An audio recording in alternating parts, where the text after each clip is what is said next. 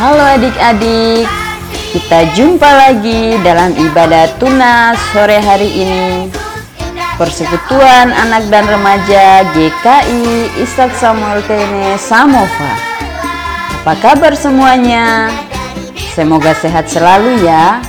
Ada sukacita? Sukacita, sukacita, yes, yes, yes, aku diberkati.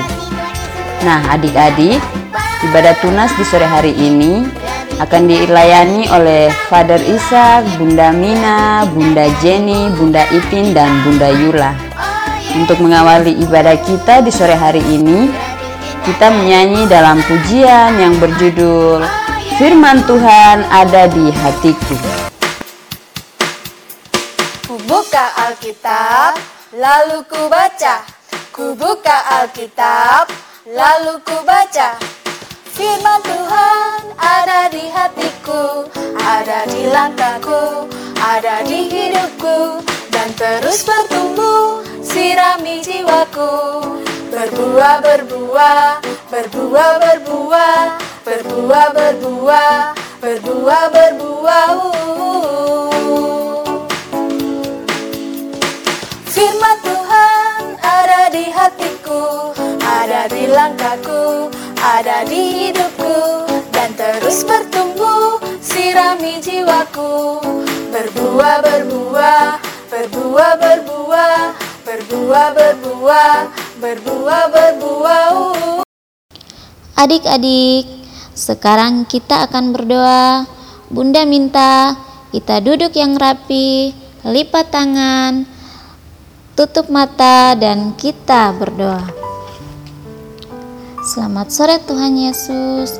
Kami anak-anak Par GKI Isak Samuel Kerne, kami sudah menyanyi, kami sudah memuji, memuji kebesaran namamu. Sekarang kami akan membaca kebenaran firman-Mu di sore hari ini. Kiranya Tuhanmu datang, Tuhan berkati kami, berikan kami akal budi, sehingga kami boleh membaca kebenaran firman-Mu seturut dengan kehendak-Mu Bapa. Terima kasih Tuhan Yesus, kami sudah siap untuk mendengar sebagian kecil dari firman-Mu. Haleluya, amin.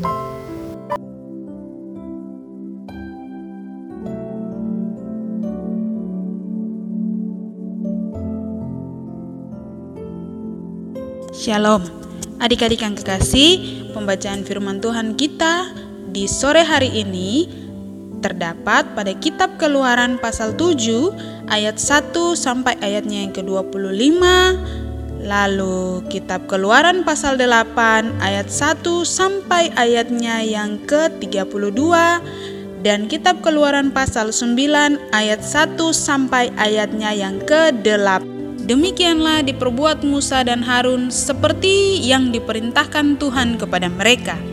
Demikianlah diperbuat mereka. Adapun Musa 80 tahun umurnya dan Harun 83 tahun ketika mereka berbicara kepada Firaun. Dan Tuhan berfirman kepada Musa dan Harun. Keluaran pasal 7 ayat 14 sampai 25 dengan perikop tulah pertama air menjadi. Firaun berkeras hati, ia menolak membiarkan bangsa itu pergi. Pergilah kepada Firaun pada waktu pagi, pada waktu biasanya ia keluar ke sungai.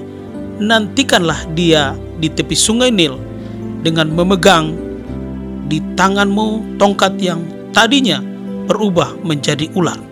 Dan katakanlah kepadanya, Tuhan Allah orang Ibrani telah mengutus aku kepadamu untuk mengatakan, biarkanlah umatku pergi, supaya mereka beribadah kepadaku di padang gurun. Meskipun begitu sampai sekarang engkau tidak mau mendengarkan. Sebab itu beginilah firman Tuhan. Dari hal yang berikut akan kau ketahui bahwa akulah Tuhan Lihat, dengan tongkat yang di tanganku ini akan kupukul air yang di sungai Nil dan air itu akan berubah menjadi darah. Dan ikan yang dalam sungai Nil akan mati sehingga sungai Nil akan berbau busuk. maka orang Mesir akan segan meminum air dari sungai Nil ini.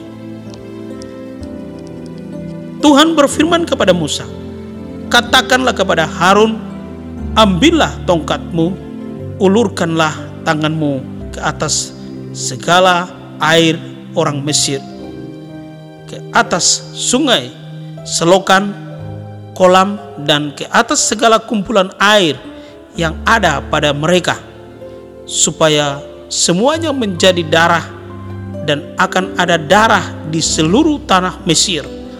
bahkan dalam wadah kayu dan wadah batu. Demikianlah Musa dan Harun berbuat seperti yang difirmankan Tuhan. Diangkatnya tongkat itu dan dipukulkannya kepada air yang di sungai Nil. Di depan mata Firaun dan pegawai-pegawainya, maka seluruh air yang di sungai Nil berubah menjadi darah. Matilah ikan di sungai Nil sehingga sungai Nil itu berbau busuk dan orang Mesir tidak dapat meminum air dari sungai Nil, dan di seluruh tanah Mesir ada darah.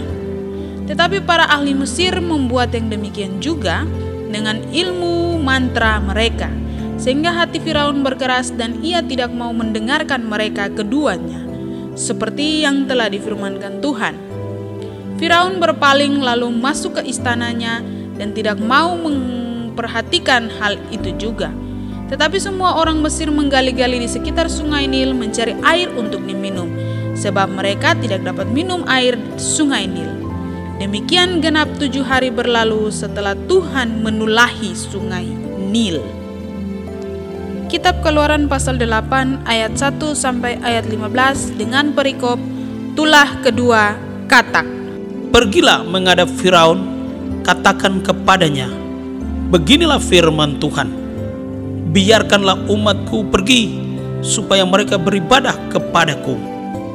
Jika engkau menolak membiarkannya pergi, maka aku akan menulahi seluruh daerahmu dengan katak. Katak-katak akan mengeriap dalam sungai Nil, lalu naik dan masuk ke dalam istanamu dan kamar tidurmu, ya, sampai ke dalam tempat tidurmu, ke dalam rumah pegawai-pegawaimu, dan rakyatmu, bahkan ke dalam pembakaran rotimu, serta ke dalam tempat adonanmu. Kata-kata itu akan naik memanjati engkau, memanjati rakyatmu, dan segala pegawaimu. Katakanlah kepada Harun, ulurkanlah tanganmu dengan tongkatmu ke atas sungai, ke atas selokan, dan ke atas kolam dan buatlah katak-katak bermunculan meliputi.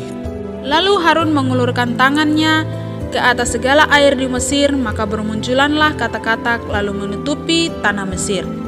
Tetapi para ahli itu pun membuat yang demikian juga dengan ilmu-ilmu mantra mereka, sehingga mereka membuat katak-katak bermunculan meliputi tanah Mesir. Kemudian Firaun memanggil Musa dan Harun serta berkata, "Berdoalah kepada Tuhan supaya dijauhkannya kata-kata itu daripadaku dan daripada rakyatku. Maka aku akan membiarkan bangsa itu pergi supaya mereka mempersembahkan korban kepada Tuhan." Kata Musa kepada Firaun, "Silahkanlah tuanku, katakan kepadaku, bila aku akan berdoa untukmu, untuk pegawaimu dan rakyatmu." supaya kata-kata itu dilenyapkan daripadamu dan dari rumah-rumahmu dan hanya tinggal di sungai Nil saja. Katanya besok. Lalu kata Musa, jadilah seperti katamu itu, supaya Tuanku mengetahui bahwa tidak ada yang seperti Tuhan Allah kan. Maka kata-kata itu akan dijauhkan daripadamu, dari rumah-rumahmu, dari pegawai-pegawaimu, dan dari rakyatmu, dan hanya akan tinggal di sungai Nil saja. Lalu Musa dan Harun keluar meninggalkan Firaun, dan Musa berseru kepada Tuhan karena kata-kata yang didatangkannya kepada Firaun. Dan Tuhan melakukan seperti yang dikatakan Musa, sehingga kata-kata itu mati lenyap dari rumah, dari halaman, dan dari ladang. Dikumpulkan oranglah bangkai-bangkainya bertumpuk-tumpuk sehingga tanah itu berbau busuk. Tetapi ketika Firaun melihat bahwa telah terasa kelegaan, ia tetap berkeras hati dan tidak mau mendengarkan mereka keduanya seperti yang telah difirmankan Tuhan. Keluaran pasal 8 ayat 16 sampai 19 dengan perikop tulah ketiga Katakanlah kepada Harun, ulurkanlah tongkatmu dan pukulkanlah itu ke debu tanah, maka debu itu akan menjadi nyamuk di seluruh tanah Mesir. Lalu mereka berbuat demikian. Harun mengelurkan tangannya dengan tongkatnya dan memukulkannya ke debu tanah. Maka nyamuk-nyamuk itu hinggap pada manusia dan pada binatang. Segala debu tanah menjadi nyamuk di seluruh tanah Mesir. Para ahli itu pun membuat yang demikian juga dengan ilmu-ilmu mantranya untuk mengadakan nyamuk-nyamuk, tetapi mereka tidak dapat. Demikianlah nyamuk-nyamuk itu hinggap pada manusia dan pada binatang. Lalu berkatalah para ahli itu kepada Firaun, "Inilah tangan Allah."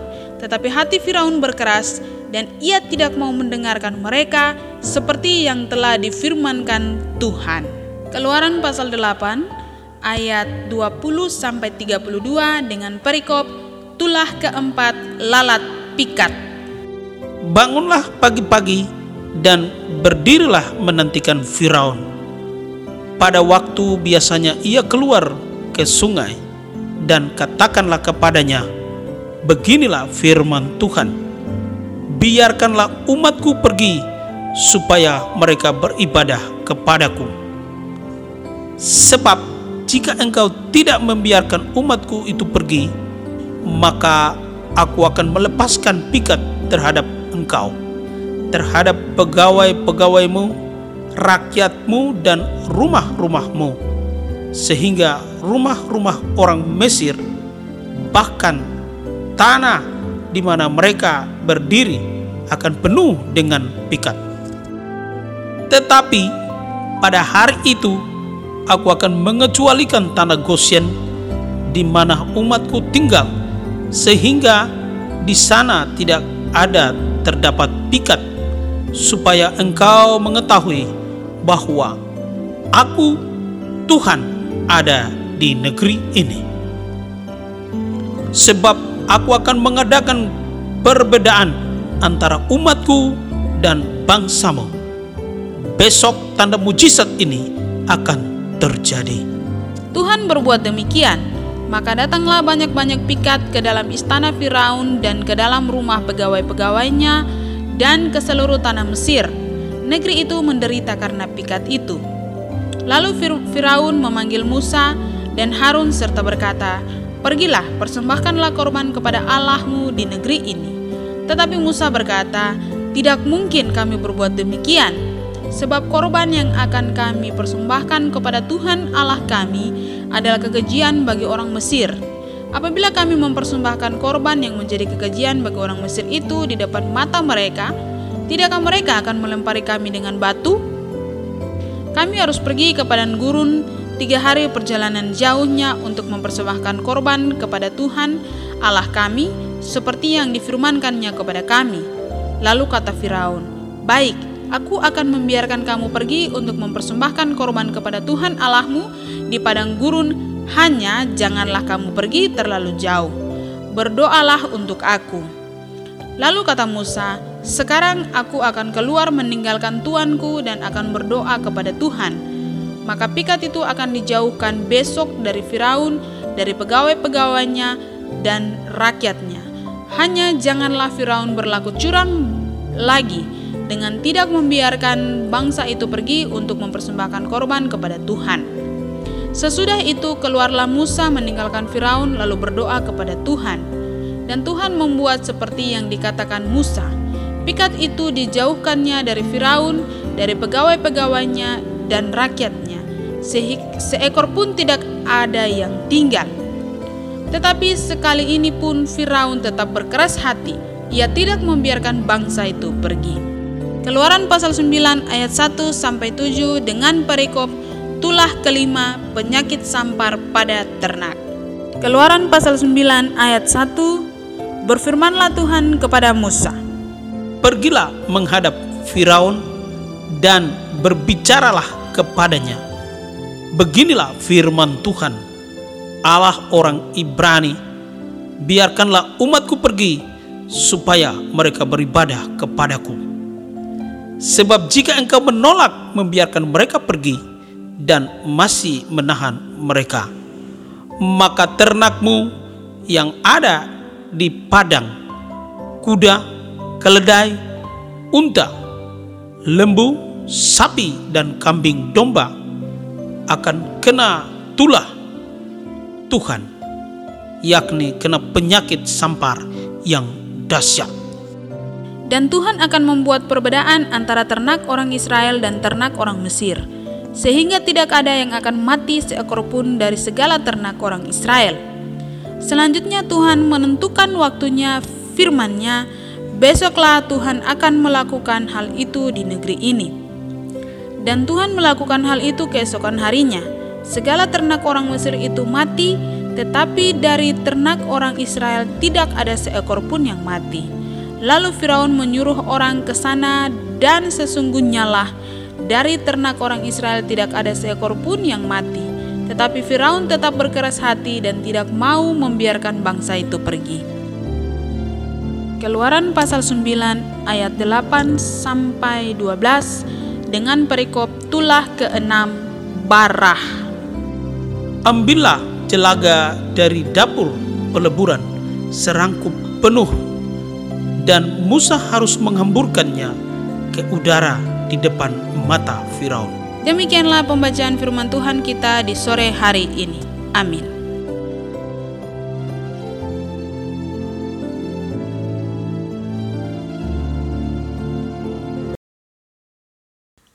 Adik-adik yang dikasihi oleh Tuhan Yesus Kristus, tema cerita Alkitab kita di sore hari ini adalah peka mendengar suara Tuhan.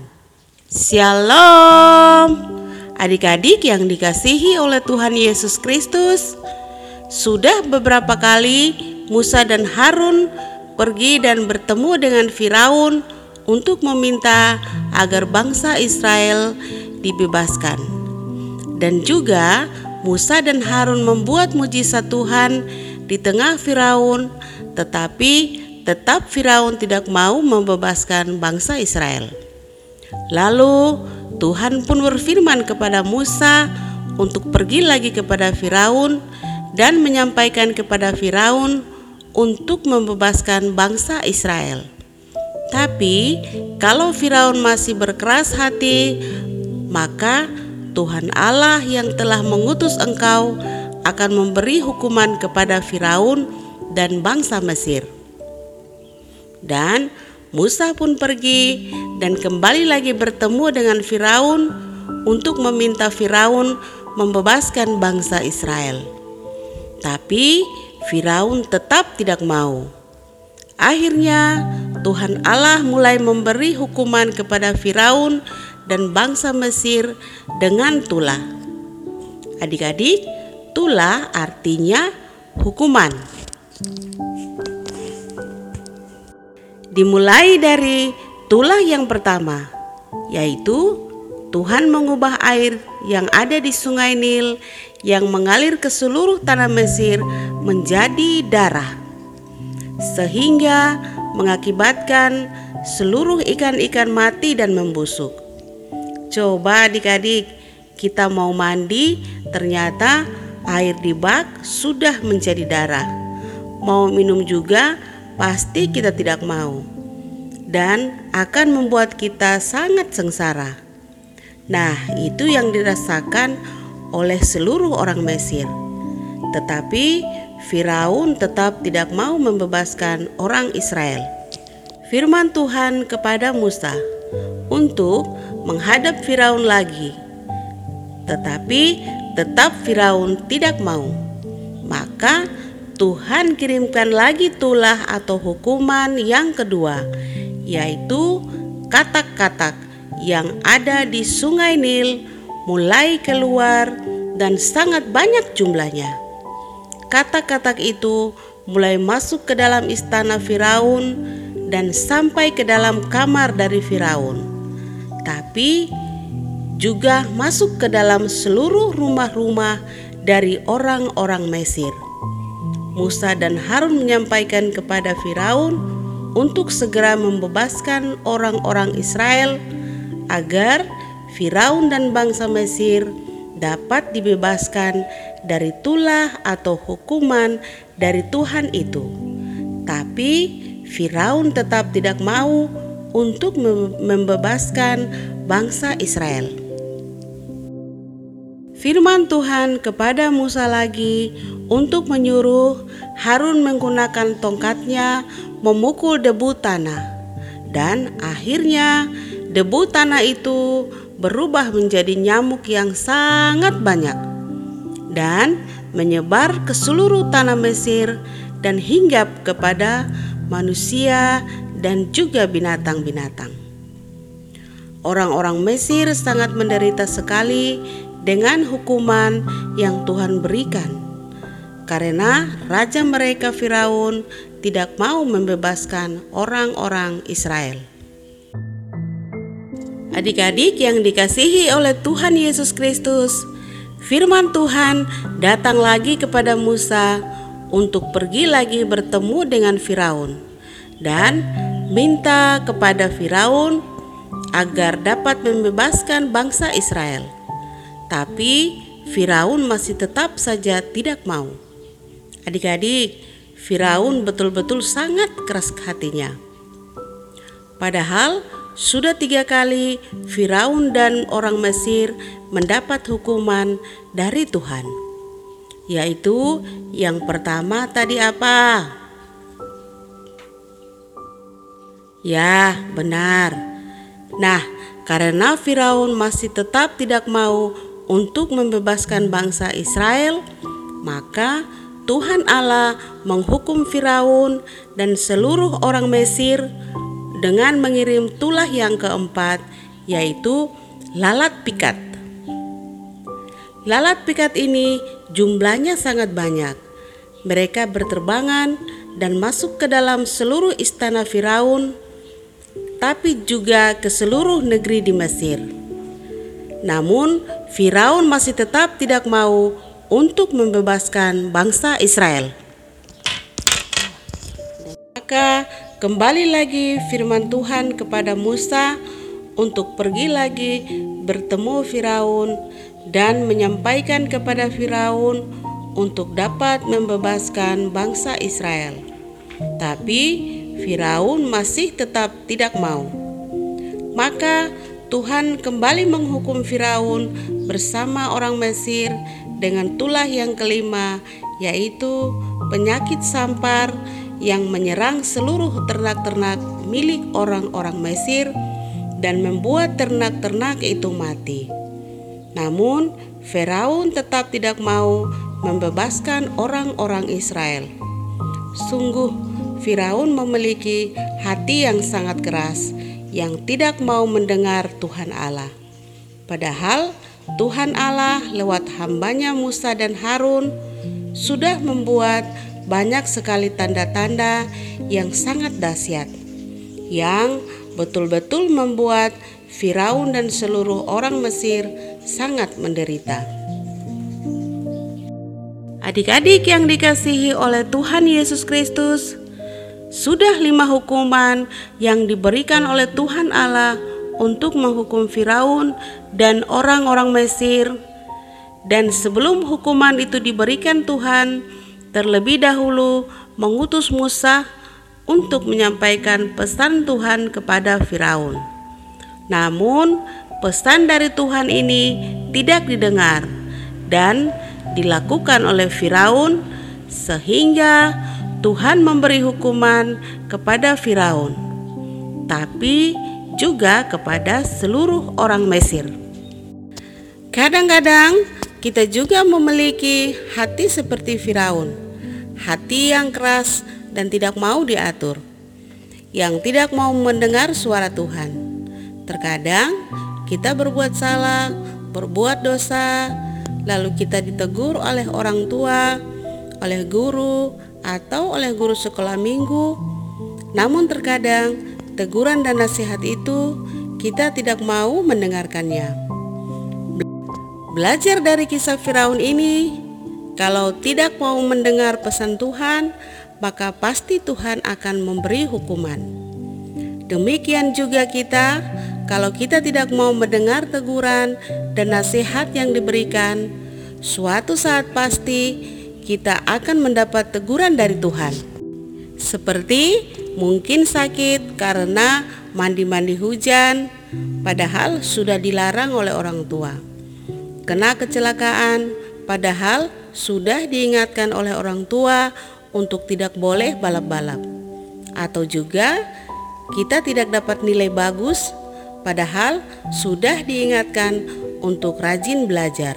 Jadi, harus peka dan mau mendengar suara Tuhan, sehingga hidup kita dapat diberkati dan terhindar dari hukuman Tuhan. Lalu, apakah Firaun sudah bertobat dan mau membebaskan bangsa Israel? Ataukah ia masih tetap berkeras hati dan tidak mau membebaskan bangsa Israel? Lalu, hukuman apa lagi yang akan diberikan oleh Tuhan Allah kepada Firaun dan orang-orang Mesir? Kita akan mendengarkan ceritanya lagi pada ibadah sekolah minggu yang akan datang. Tuhan Yesus memberkati. Amin. Halo adik-adik, aktivitas kita di sore hari ini adalah Tula dari Tuhan. Bahan-bahan yang digunakan yang pertama pola gambar tula 1 sampai 5, yang kedua gunting dan yang ketiga lem. Langkah pembuatannya yang pertama Bunda-bunda atau papa mama membagikan pola gambar tula kepada masing-masing anak. Dan yang kedua, mintakan kepada anak-anak untuk dapat menggunting sesuai pola gambar tersebut. Selanjutnya, gambar-gambar tersebut dimintakan untuk dapat ditempel pada kertas manila yang sudah disiapkan oleh bunda-bunda atau papa dan mama. Selamat mengerjakan aktivitasnya adik-adik. Tuhan berkati. Adik-adik, sekarang kita akan masuk dalam doa syukur dan berkat. Bunda minta duduk yang rapi, lipat tangan, tutup mata, dan kita berdoa. Terima kasih Tuhan Yesus atas waktu dan kesempatan yang Engkau berikan di sore hari ini. Kami telah membaca Alkitab dan mendengarkan cerita firman-Mu. Kami juga telah mengumpulkan persembahan syukur. Kami mohon Tuhan berikan roh kudus agar kami dapat melakukan kehendak-Mu dalam kehidupan kami sehari-hari. Ajarlah kami untuk mempersembahkan kehidupan kami kepadamu menjadi alat dan saksimu di tengah-tengah dunia ini. Berkati Papa dan Mama, juga Bunda dan Father, serta semua adik-adik dari rumah yang pertama sampai rumah yang terakhir. Kami mohon kasih karunia dari Allah Bapa, cinta kasih dari Yesus Kristus, dan tuntunan serta penyertaan Roh Kudus terus menyertai kami mulai dari hari ini terus kekal sampai selama-lamanya. Amin.